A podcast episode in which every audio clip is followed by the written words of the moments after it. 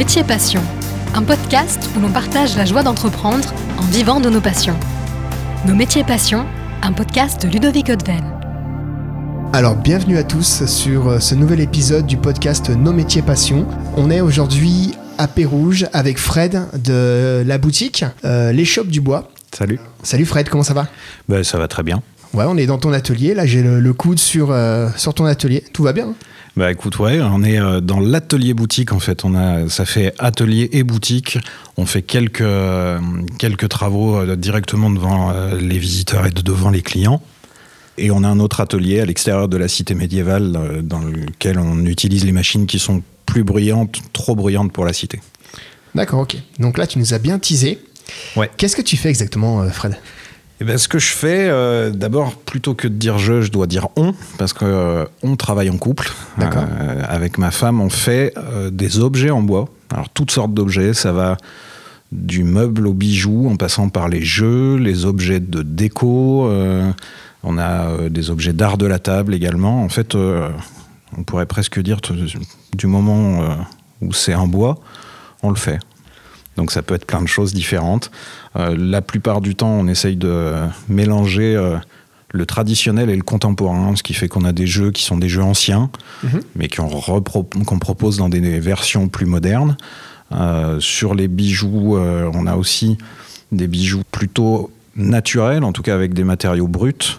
Mais là aussi avec des designs qui peuvent être aussi bien des designs très graphiques que euh, des boucles d'oreilles par exemple avec de simples rondins de bois, Mhm. très nature, très brut. Donc euh, on, on fait un pont entre le, le traditionnel et le moderne. Ça fait combien de temps que vous existez? Alors la boutique existe depuis le mois de mai dernier, on a ouvert le 16 mai. Ouais. Bonjour. Je dis bonjour aux clients qui rentrent en même temps, hein, la boutique est ouverte.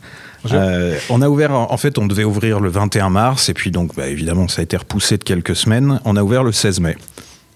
Et alors, ce projet, comment est-ce que comment est-ce qu'il est né Alors, il, sort un peu de nulle part, parce que j'ai pas du tout le parcours qui, euh, qui me prédestinait à ce métier. Euh, je viens, pour faire simple, je dirais du marketing et du web. Euh, j'ai fait pendant une vingtaine d'années une trentaine de métiers différents. J'ai été un peu graphiste, j'ai été téléopérateur en centre d'appel, j'ai été web designer et euh, web sur la fin. Et euh, j'ai aussi été un peu producteur de musique euh, il y a une vingtaine d'années, de musique électronique. Donc j'ai fait plein de choses jusqu'à faire un burn-out en fait à Lyon sur mon dernier job. Donc ma femme a eu l'excellente idée de me proposer de partir de la ville pour essayer de prendre un peu le verre. Et on est arrivé à Pérouge un peu par hasard. On a trouvé une maison en location, on s'est installé. Et je me suis mis à bricoler euh, d'abord pour m'occuper et m'aérer la tête. Et j'ai découvert ma passion. C'est vraiment une reconversion un petit peu euh, magique, quoi. hein. Ouais, complètement. C'est euh, le hasard qui fait que j'ai d'abord travaillé sur du bois de palette, simplement parce qu'on en trouve au bord de la route. Mhm. Et euh, je voulais d'abord faire un composteur pour mon jardin. Ouais. Et puis euh, j'ai fait aussi des, des jardinières pour ma femme, qui aime beaucoup euh, les fleurs. Et, euh, et tout est parti d'une simple remarque de ma propriétaire qui est passée, qui a dit euh, Mais elles sont super, tes jardinières, tu devrais les vendre. Je me suis dit Tiens, est-ce que c'est pas une idée de reconversion Faire des objets en bois et les vendre? Et ça a démarré comme ça. Donc je suis allé en, en candidat libre en centre de formation autodidacte sur YouTube. Ouais. Euh, je tiens à remercier euh, deux de mes professeurs, euh, Paul Sellers, qui ne sait pas que j'existe, mais qui a une chaîne YouTube de tutoriels, qui est un, ébéniste anglais, et Nicolas de la chaîne Copain des Copeaux, qui est, je dirais, le youtubeur français dans dans l'ébénisterie le plus connu, qui est hyper pédagogue et qui fait des vidéos hyper intéressantes et très bien faites pour démarrer. Et j'ai appris le métier comme ça pendant cinq ans. Et puis ma femme, elle, de son côté, m'a rejoint plus tard puisqu'elle elle était soigneur animalier au zoo de la Tête d'Or à Lyon depuis une quinzaine d'années.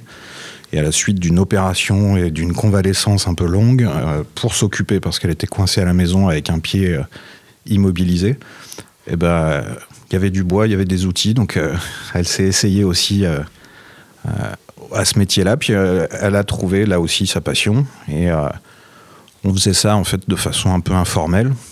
Et puis un jour, en fait, des, des amis qui avaient une boutique dans la cité médiévale, qui tenait une papeterie artisanale, qui aujourd'hui a déménagé dans la Creuse, mais nous ont dit ben, installez-vous, lancez-vous, rejoignez-nous dans cette belle aventure de l'artisanat dans la cité. Et, c'est comme ça que c'est parti. Sur un coup de tête, on s'est dit est-ce qu'on le fait Est-ce qu'on se lance? On n'a qu'une vie, allons-y. Et du coup, là, je suis entouré de plein de modèles différents. Comment est-ce que tu sais ce que tu vas faire? Tu te laisses inspirer ou euh... Euh, Ouais, bah, disons que je, parcours pas mal Internet, que ce soit sur Instagram ou le, réseau Pinterest. Et puis je glane des idées ici et là. Euh, parfois, euh, je me lève, je me réveille avec une idée. Je dis tiens, il faut que j'essaye ça. au départ, je fais rarement deux fois la même chose. Ce qui m'intéresse le plus, finalement, c'est d'essayer des choses que j'ai pas encore faites. Avec la boutique, évidemment, euh, je m'astreins quand même à refaire certaines choses. Euh, ce qui plaît principalement, justement, euh, ben, on le refait. mais sinon, ce que je préfère vraiment, c'est essayer des choses. Le, côté un peu énigme de nouvelles techniques ou, ou de nouveaux objets. au départ, je faisais surtout des meubles. Et puis, bah, aujourd'hui, ma principale passion, si on peut dire, à travers les différents objets que je fais, c'est les jeux. Les jeux de société, les jeux en bois, euh, qui sont des objets aussi bien euh, décoratifs que euh, bah, des, des, jeux avec lesquels on peut passer du temps, soit en famille, soit entre amis. Donc il y a, je trouve qu'à travers le jeu en bois, il y a, y a plein d'aspects intéressants. Le fait que ce sont des objets qu'on garde, moi j'ai un, un, souvenir particulier de mon enfance où en fait les, les jeux étaient rangés dans l'armoire dans chez ma grand-mère. On avait toujours un peu. Euh, on tournait un peu autour du pot avant de demander si on pouvait aller les chercher. Euh, C'était toujours. Il y avait un cérémonial un peu autour de ça. Et, euh, et j'ai gardé ce souvenir de, des jeux qu'on sort du placard et dont la boîte déjà donne envie de l'ouvrir. Et le jeu est là depuis des dizaines d'années, intact ou patiné. Et c'est ce que j'ai envie d'offrir à travers ces, jeux que je fabrique, des objets qui vont rester dans la famille, qui éventuellement vont se transmettre d'une génération à l'autre, et euh, dont, euh, au bout d'un moment, on oublie d'où il vient ce jeu. Mais c'est pas ça le plus important, c'est euh, c'est le fait qu'on l'a et qu'on aime l'ouvrir pour euh, jouer avec. Il y a un certain attachement en fait, et, et j'imagine que toi, tu, quand tu vends, euh, justement, c'est quasiment que des pièces uniques en fait, c'est des pièces déjà fabriquées à la main, il n'y a, pas de, y a pas de manufacture derrière, il n'y a pas de chaîne logistique en fait. Euh...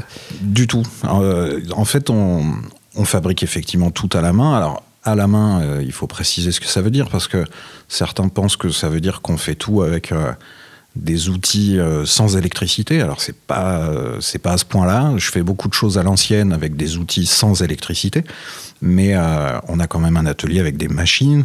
Il faut des scies sur table pour débiter les planches. Pour débiter, on va dire, les, les tranches de troncs d'arbres qu'on utilise pour en faire des planches, pour en faire ensuite les différentes pièces. Donc il y a du moteur, mais par contre, on fait aussi une bonne partie avec des outils à main. Donc ce sera des ciseaux à bois, euh, de, euh, des gouges pour la sculpture, puisque ma femme euh, fait beaucoup de sculptures, euh, principalement animalières, pas uniquement, mais principalement parce qu'évidemment la passion des animaux est restée. Euh, et, euh, on aime bien proposer des choses euh, qu'on espère euh, que les gens ne trouveront pas forcément euh, partout ailleurs en tout cas. Euh, je dis pas qu'on fait des choses qu'on trouvera nulle part ailleurs, mais par contre, on entend souvent les visiteurs dans la boutique nous dire ah, euh, ce que vous faites c'est original, on le voit pas partout. C'est quelque chose qu'on aime bien entendre parce que c'est ce qu'on cherche dans notre façon d'aborder notre activité, même si dans le fond, notre activité c'est avant tout un, hobby. Il se trouve qu'on en a fait un métier, il se trouve qu'on paye nos factures avec, mais on a un peu l'impression d'être deux enfants qui, euh, qui jouent tous les jours euh, et qui sont payés pour ça. Donc de ce côté-là, on est assez heureux. Ouais. C'est vrai, c'est un privilège. Euh... C'est un vrai privilège. En fait, le, le plus grand privilège, je, je l'explique souvent à nos clients. Euh, euh, quand ils me demandent si on fabrique des épées et des boucliers, puisqu'on est dans une cité médiévale. Ouais. Donc euh, souvent les, euh, les, gens, les gens nous disent ah, est-ce que vous vendez des épées en bois, des boucliers en bois? Et je leur réponds qu'on ne fabrique pas d'armes. parce qu'on n'aime pas les armes, même pour jouer. Et j'empêche pas les gens de jouer aux cow-boys et aux indiens, hein, pas du tout, mais en tout cas, je me dis, il y a tellement de choses qu'on peut produire sans avoir à faire des armes, même si ce serait sûrement un best-seller, ou en tout cas quelque chose qui se vendrait assez facilement avec le contexte, et eh bien la plus grande liberté, ce qu'il y a de plus précieux, c'est que ce qu'on n'a pas envie de produire, ce qu'on n'a pas envie de fabriquer ou de proposer, ben on le fabrique pas. Et personne n'est là pour me dire s'il faut le faire quand même parce que ça se vendrait bien. Si j'avais un patron, je pense qu'il me demanderait d'en fabriquer parce que ce serait commercialement pertinent. Euh, dans notre cas, en fait, on propose uniquement ce qui sort de, de nos têtes et de nos cœurs, on peut dire. Ça fait un peu euh, des grandes paroles, mais c'est vraiment ça. C'est-à-dire que tous les objets qu'on propose, on peut les, revendiquer. Euh, et dans ce sens-là, bah, c'est, je dirais, même si on peut avoir des mois difficiles financièrement, ça reste un plaisir immense que j'ai jamais obtenu avec aucun de mes, métiers précédents, parce que justement, on fait absolument ce qu'on veut, comme on veut, quand on veut. Ah, mais là, c'est. En gros, les Shops du Bois, c'est une boutique authentique, tenue par des personnes authentiques, en fait, et qui veulent véhiculer cette authenticité. T'en parles bien, justement, à travers euh, les souvenirs que tu te remémores, même là, en en parlant. Euh, des jeux en bois quand tu étais petit.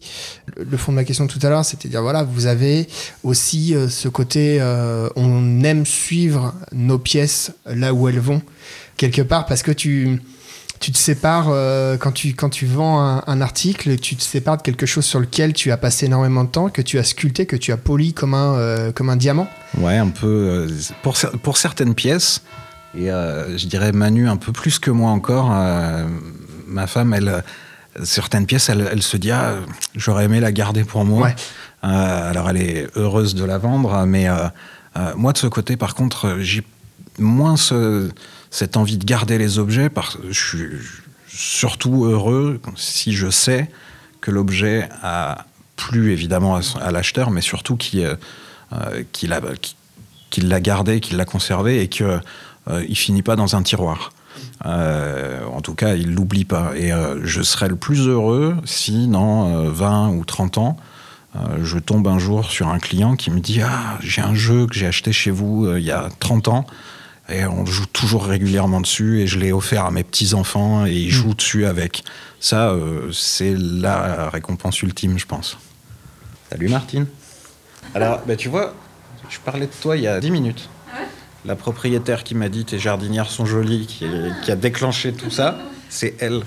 Si je suis ici aujourd'hui, c'est en partie de sa faute. Et ça, je pense qu'on le coupera pas en fait. Ah ben avec plaisir, avec, plaisir. Je montrerai juste le volume un petit peu, ouais, qu'on l'entende aussi. Mais là, on a, euh, on a la preuve, l'authenticité, c'est ça? Eh ben ouais, c'est pas une, année, c'est pas du storytelling. Non non, mais c'est.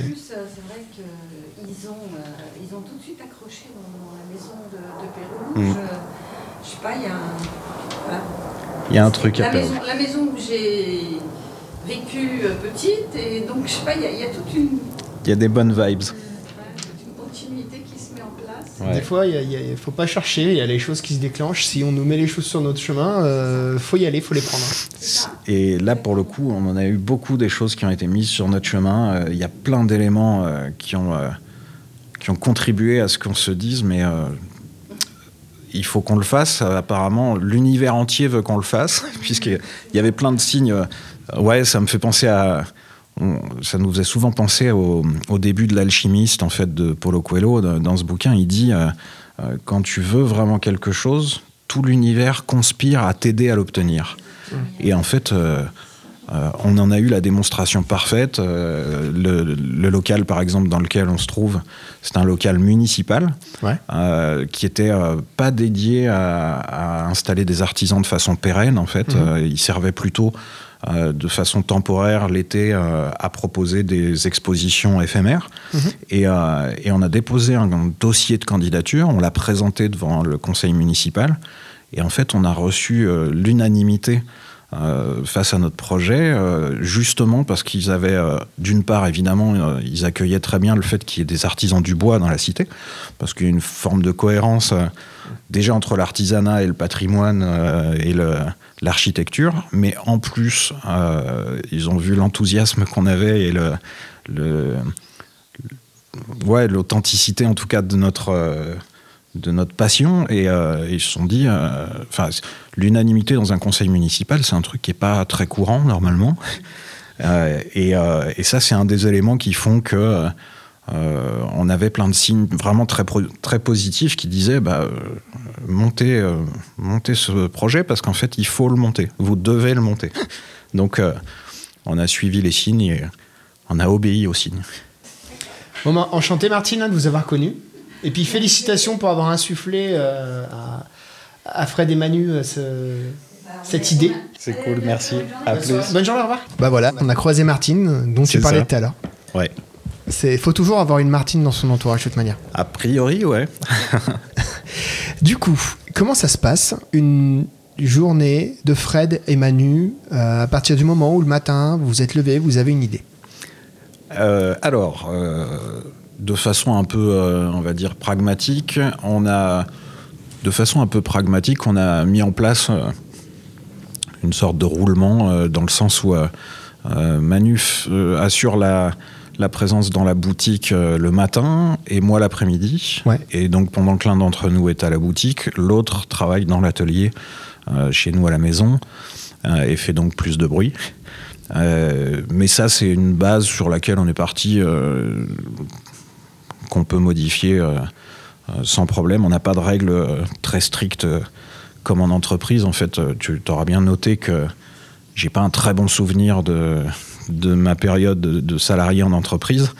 Et donc, à chaque fois que je peux bosser différemment, je le fais avec plaisir. que ce soit sur.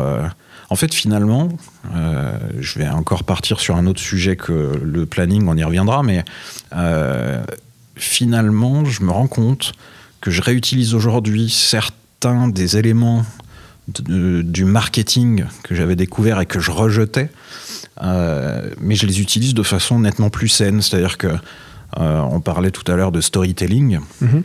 Euh, on en fait du storytelling dans le sens où on explique aux gens d'où viennent les produits, d'où viennent les essences, d'où viennent. on achète par exemple que du bois français. Ça, c'est une, une des règles euh, je dirais, la, plus importante qu'on s'est fixée, parce que sur le marché du bois, il y a pas mal de, problèmes de, bois illégal, de forêts euh, prétendument gérées durablement et qui, dans les faits, ne le sont pas. Euh, et c'est toujours plus compliqué de le vérifier à l'étranger. Donc, on n'achète que du bois d'origine France.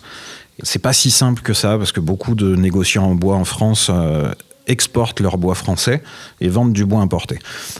donc, ce genre de choses quand on l'explique aux clients, euh, bah, on fait du storytelling. C'est des gens qui rentrent chez eux en se disant euh, bah, Tu vois, l'objet que j'ai acheté, c'est du bois français. La cire avec laquelle il a été traité, c'est de la cire d'abeille du coin.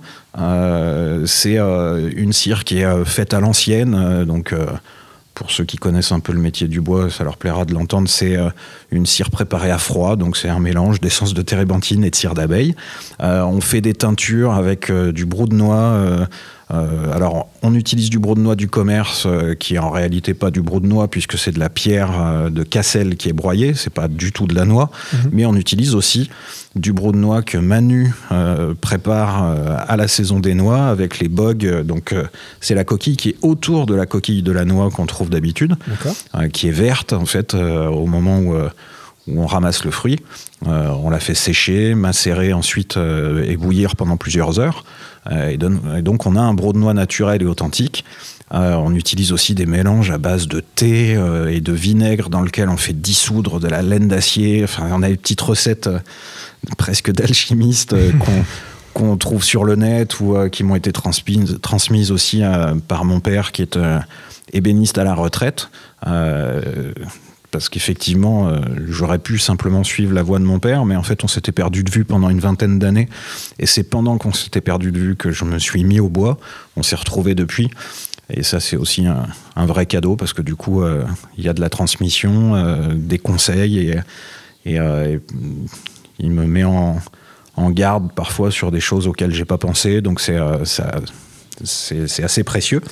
Et donc du coup, bah, on fait effectivement du storytelling. On se retrouve aussi à penser à notre packaging, penser à la disposition. Donc on fait finalement du merchandising ou de, de l'achalandage, toutes ces choses-là en fait que que j'ai apprises euh, et, euh, et, un peu mal, euh, mal vécues, on va dire, telles qu'elles m'étaient présentées, parce que le marketing tel qu'il est présenté en entreprise me paraît être plus une forme de manipulation ou de ce qu'on appelle le nudging aujourd'hui, c'est-à-dire la, le, le, soft power, ce qui, ce qui permet de guider le consommateur vers l'achat ou vers les produits.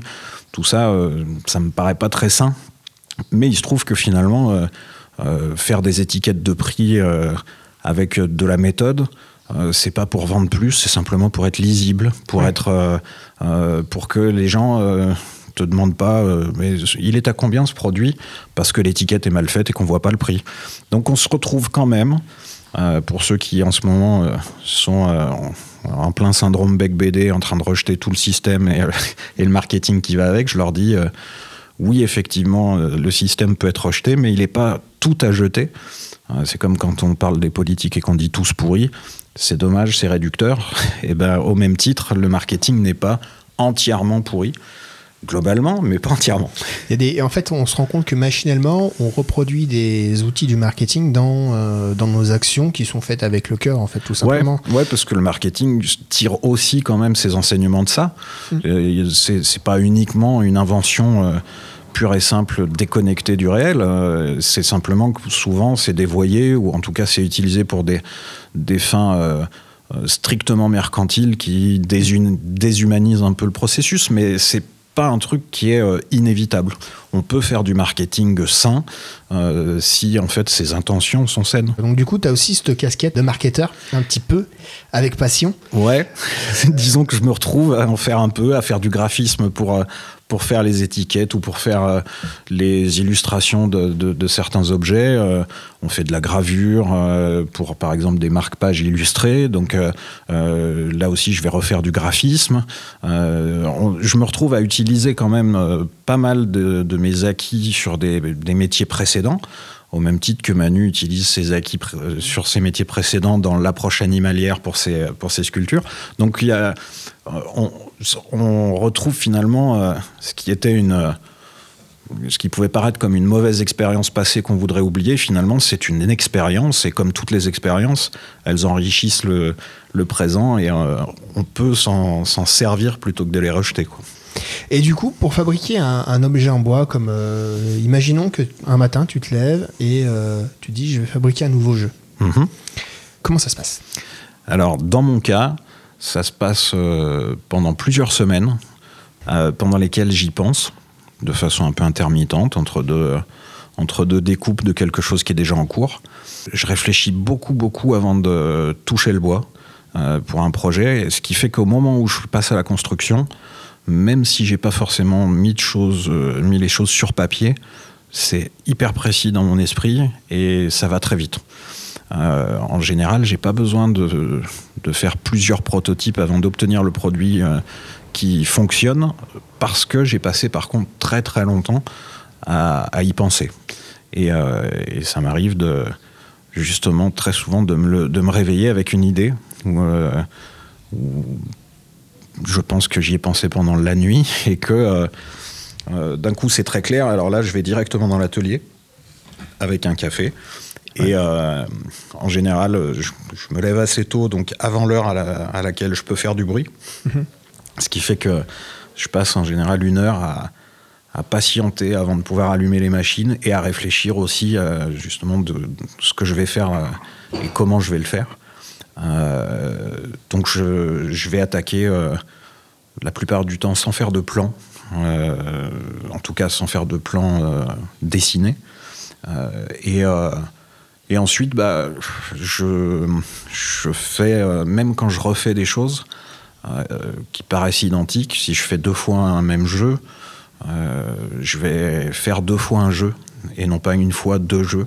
Donc ce seront des jeux différents, individuels, avec parfois pas grand-chose de différent, mais il y aura toujours un- une petite différence qui fait que chaque objet, effectivement, unique dans la boutique. C'est pas un argument de vente, c'est c'en est un euh, par le fait parce que les gens aiment bien euh, euh, quand ils vont voir un artisan.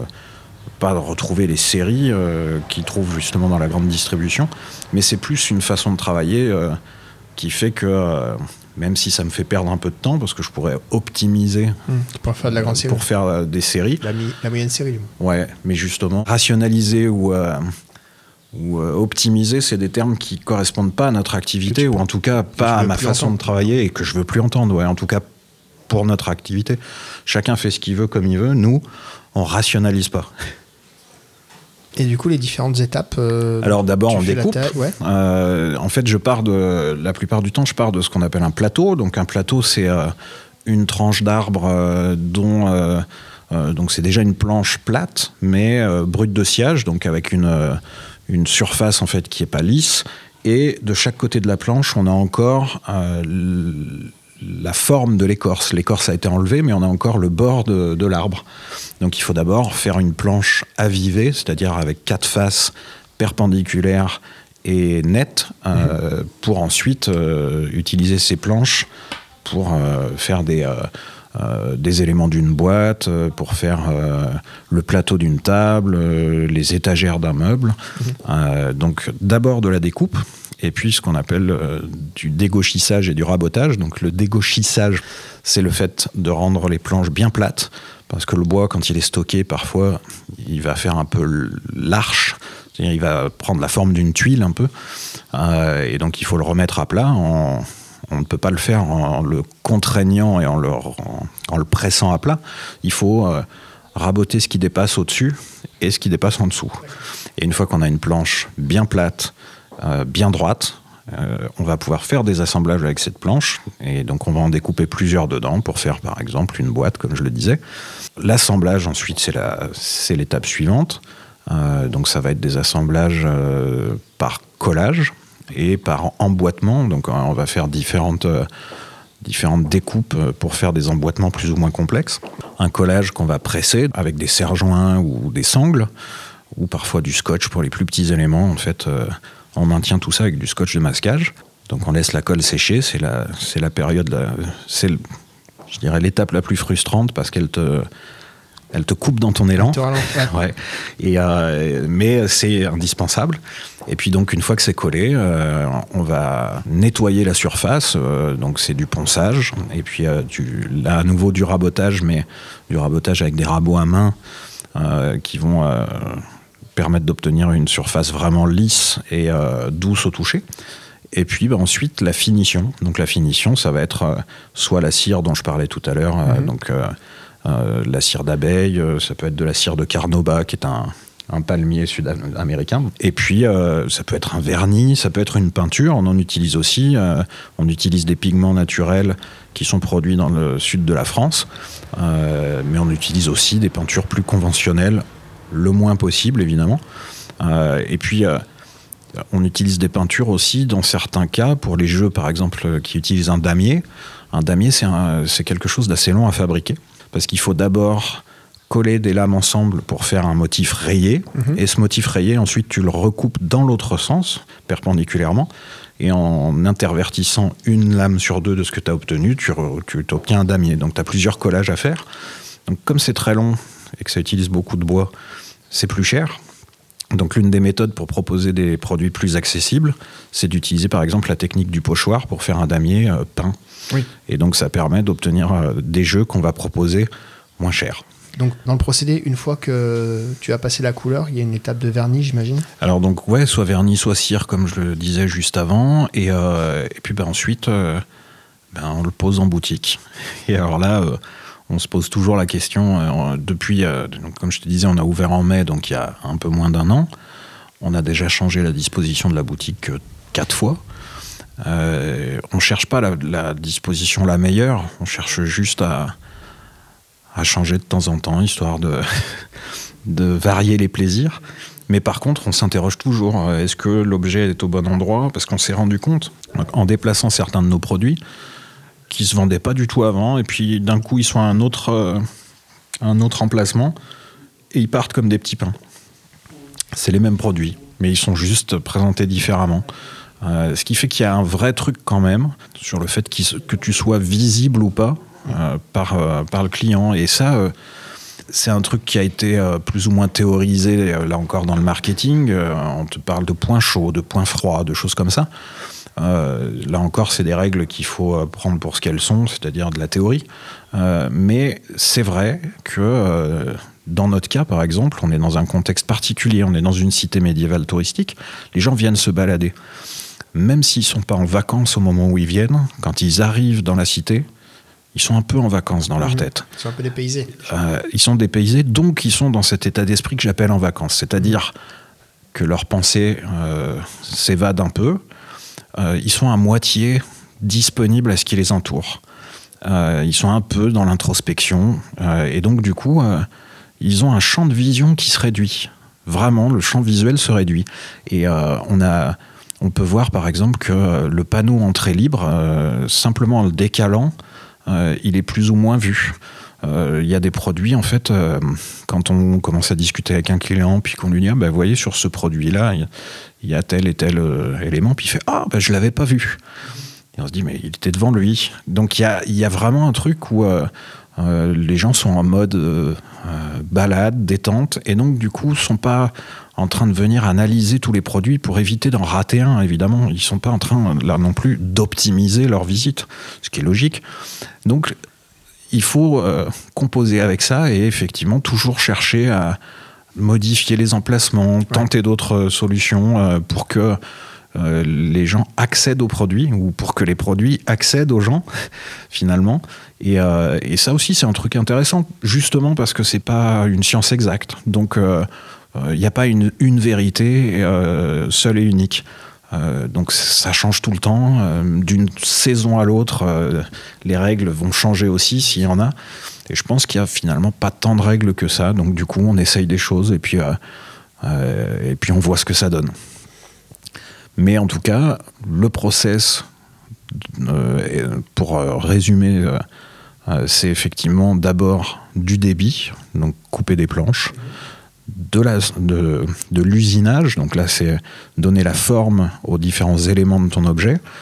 ça va être créer des moulures sur une planche, ça va être tailler des encoches, créer des rainures, ce genre de choses. L'assemblage, avec le collage, donc, euh, si c'est un assemblage, hein, là on parle de choses euh, construites. Euh, sur les sculptures, évidemment, le process est différent. Et puis la finition, donc peinture, teinte, vernis ou cire. Et ensuite, bah, la mise en rayon, si on peut dire. c'est pas des rayons dans notre boutique, mais il y a des présentoirs. Donc, choisir de quelle façon on présente les choses, de quelle façon on les dispose. Et pour la sculpture, euh, le process est un tout petit peu différent parce que c'est pas de l'assemblage, mais c'est euh, euh, il y a beaucoup de similitudes. On prend une pièce brute de bois, on dégrossit d'abord, donc on fait une forme très symbolique, et puis ensuite on va former de plus en plus finement.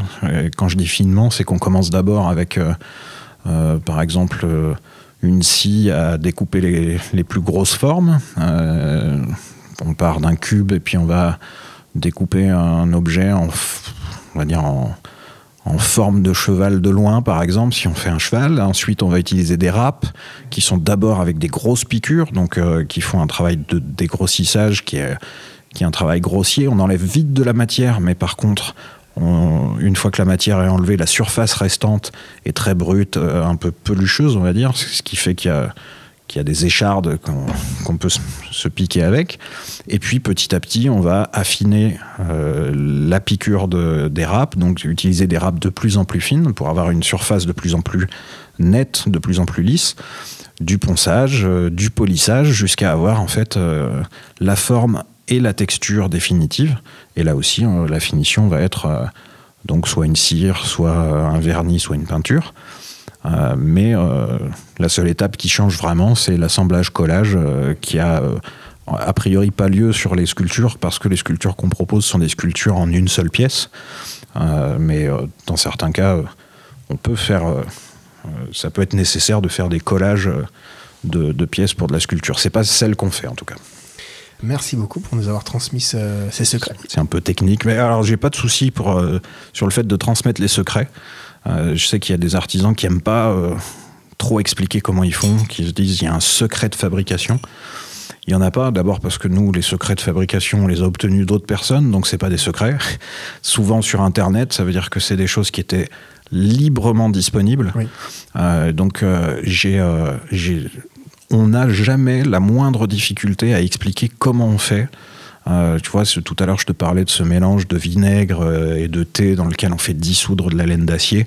Ça, ça paraît un peu une recette secrète. Euh, ben, il a, n'y a pas de problème à la diffuser, à la partager. Si tu veux essayer chez toi, tu peux le faire. Et même, ça me fait plaisir si tu essayes toi aussi, parce que j'ai essayé un moment Mhm. grâce à quelqu'un qui a bien voulu partager ce secret. Ça me paraîtrait quand même bien malvenu de choper les infos auprès d'autres personnes et de, et de vouloir les garder pour moi ensuite. Donc, euh, C'est euh, cool. Ça se partage euh, parce que ça nous appartient pas. Bah, J'essaierai, je te dirai alors. Ah ben voilà, Ah, tu me parlais d'un meuble que tu veux faire euh, en ce moment, Euh, tu pourras faire ce, ce mélange-là. Et du coup, il y a une question, une dernière question euh, qui me turlupine l'esprit, Fred. Dis-moi. Est-ce que tu as déjà eu euh, une commande spéciale?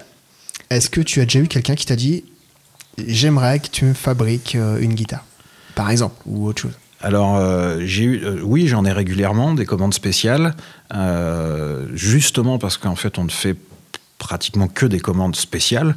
Euh, si on me demande, tiens, j'ai vu un meuble chez Ikea, pour pas le citer, euh, mais j'ai envie de te le faire fabriquer à toi plutôt que de l'acheter chez Ikea, je vais répondre, va, achète-le chez eux parce que j'ai pas envie de faire de la copie. Donc finalement, si tu me demandes de faire quelque chose qui existe déjà, ça n'a pas grand intérêt on me demande plutôt justement des choses qui n'existent pas. En général, tu vas avoir un artisan quand tu as besoin de quelque chose que tu trouves pas, euh, pour les meubles en tout Bien cas, sûr. que tu trouves pas dans le commerce. Donc euh, je me retrouve toujours avec des meubles dont les dimensions, par exemple, sont un peu hors format, euh, au moins, et après sur des projets dont le principe même est unique, si on peut dire, ou en tout cas c'est du sur-mesure. Euh, donc euh, on m'a déjà fait des commandes, pas de guitare, parce que je fais pas encore, je fabrique pas encore de guitare. J'ai fabriqué deux ukulélés, je fabrique des kalimbas, donc ce qu'on appelle aussi les pianos à pouce. Euh, j'en ai euh, j'en ai une en ce moment en boutique, euh, j'en ai plus qu'une, il faut que j'en refabrique. Mais je suis en train de travailler justement et de réfléchir sur un nouveau modèle. Euh, c'est pour ça que ça prend un peu de temps, parce que comme je le disais tout à l'heure, il y a un long temps de réflexion. Mais si après, l'idée c'est de, te dire quelle est la, commande la plus étrange ou la plus originale qu'on m'ait passée, bah, euh, j'ai fait pour un pote un meuble euh, sur mesure avec une quarantaine de niches différentes, euh, qui devait intégrer une petite cave à vin, qui devait intégrer aussi sa télé. et, ce meuble-là, l'anecdote en tout cas intéressante dans ce meuble, c'est que il tenait pas dans l'atelier, donc j'ai dû le faire en plusieurs parties, travailler dans le jardin pour, pour faire le dernier assemblage. Et, euh, et il a fallu en fait qu'on en démonte une partie pour le faire accéder euh, dans l'appartement euh, dans lequel il était destiné. Et plusieurs années après, il a vendu la maison dans laquelle il y avait ce meuble. Et l'acheteur, en fait, lui a dit bah, Ce meuble, je l'adore, si vous le laissez, je le prends avec. Alors, bah, du coup, le propriétaire a changé. Mais le meuble est toujours là. Et c'est un meuble, euh, si j'avais su avant le, les galères, on va dire, techniques euh, euh, que, ça, que ça allait engendrer, j'aurais peut-être un peu hésité à, À répondre. à répondre parce que ça a été un- vraiment un jonglage acrobatique, Un challenge. un challenge, ouais, et, et sur un meuble aussi monumental puisqu'il fait, c'est un meuble en L qui fait 3 mètres d'un côté, 2 mètres de l'autre sur 2 mètres de hauteur. Ah ouais. Je l'ai entièrement ciré à la main euh, avec une cire maison. Euh, ça aussi, c'est un, c'est un projet un peu fou. Je ne sais pas si c'était très rationnel. Je te remercie vraiment pour euh, ce partage de ta passion avec, passion. C'est vrai quand on commence cette émission, on sait jamais là où on va, où ça va, où ça va se finir parce que ce que je te disais en off, c'est que euh, moi j'improvise beaucoup en fonction de, de ce qu'on se dit. Il n'y a pas grand chose de préparé euh, pour ces pour ces interviews. Mais ceci dit, c'est ce qui fait aussi tout le charme de, de ce podcast qu'on fait avec passion, justement, et on a une discussion ouverte. Euh, tout à l'heure, on a rencontré Martine, par exemple. Ouais. Euh, du, coup, euh, du coup, voilà. En tout cas, merci beaucoup, Fred. Est-ce que tu as quelque chose à ajouter? Ouais, alors j'étais pas très inquiet sur le fait que ce soit euh, agréable et, et que ça se déroule bien, dans le sens où dès le départ, la première fois où tu es venu dans la boutique, en fait, euh, il y a tout de suite eu une connexion parce qu'on est musiciens tous les deux. euh, donc, euh, euh, tout de suite, il y a eu des atomes crochus et euh, c'est- là aussi un des privilèges de notre activité, c'est de, c'est de faire des rencontres qui sont inintéressées. C'est-à-dire que moi, ça m'arrive de discuter pendant une ou deux heures avec un client ou avec en tout cas un visiteur, c'est-à-dire pas forcément quelqu'un qui va m'acheter Oui. quelque chose. Et, et ça aussi, c'est un des privilèges de ce métier parce que finalement, euh, moi, ce qui m'intéresse, c'est l'humain. Et donc, du coup, euh, bah, plus tu as de visites dans ta boutique, plus euh, potentiellement tu as de chances de rencontrer des humains avec qui ça colle. Mm. Et, euh, et c'était le cas avec toi. Quand je suis allé après découvrir tes, différents profils sur les réseaux sociaux et découvrir un peu ton travail, je me suis dit, ah bah ouais, effectivement, c'est logique que ça ait collé quand on s'est croisés parce, que, euh, parce que je retrouve des choses euh, qui me, qui, qui me plaisent et qui ont, été, qui ont été un peu mon quotidien à une époque, euh, à l'époque où j'étais euh, euh, petit producteur d'électro. Et, et donc, surtout le matos de MAO, sur l'ambiance de studio euh, qu'on peut retrouver dans certaines Ouais. de tes vidéos sur Instagram, par exemple. Euh, tout ça, ça me parle. euh, et ça me parle dans le sens où il y a une affinité directe avec tout ça. J'étais serein sur le fait que ça allait être une expérience sympa et que j'allais pas le vivre comme une corvée, quoi. Bon, mais c'est cool. En tout cas, merci beaucoup. Je Merci vous souhaite, avec Manu, euh, un grand succès et toujours euh, continuer à kiffer. Et, euh, et je pense que là, vous êtes. Ah bah de ce point de vue-là, on est assez Là, serein vous- sur, le, place, sur là. le kiff, ouais. Ouais, ouais, ouais. Après, le succès, euh, c'est gentil de nous souhaiter du succès. Je sais pas tellement ce que ça signifie que le succès. Si, si le succès, c'est d'être heureux, euh, on est hyper successful. eh ben, je pense qu'on est vraiment en phase sur le mot succès, en fait. Alors c'est parfait. Allez, à bientôt. À bientôt. Ciao. Salut. Voilà, c'est un nouvel épisode de notre podcast Nos métiers passion. On était à Pérouge avec euh, Fred de l'échoppe du bois et on a passé un bon moment ensemble. J'espère que ça vous a plu aussi. Je vous dis à bientôt pour le prochain épisode. Bye bye.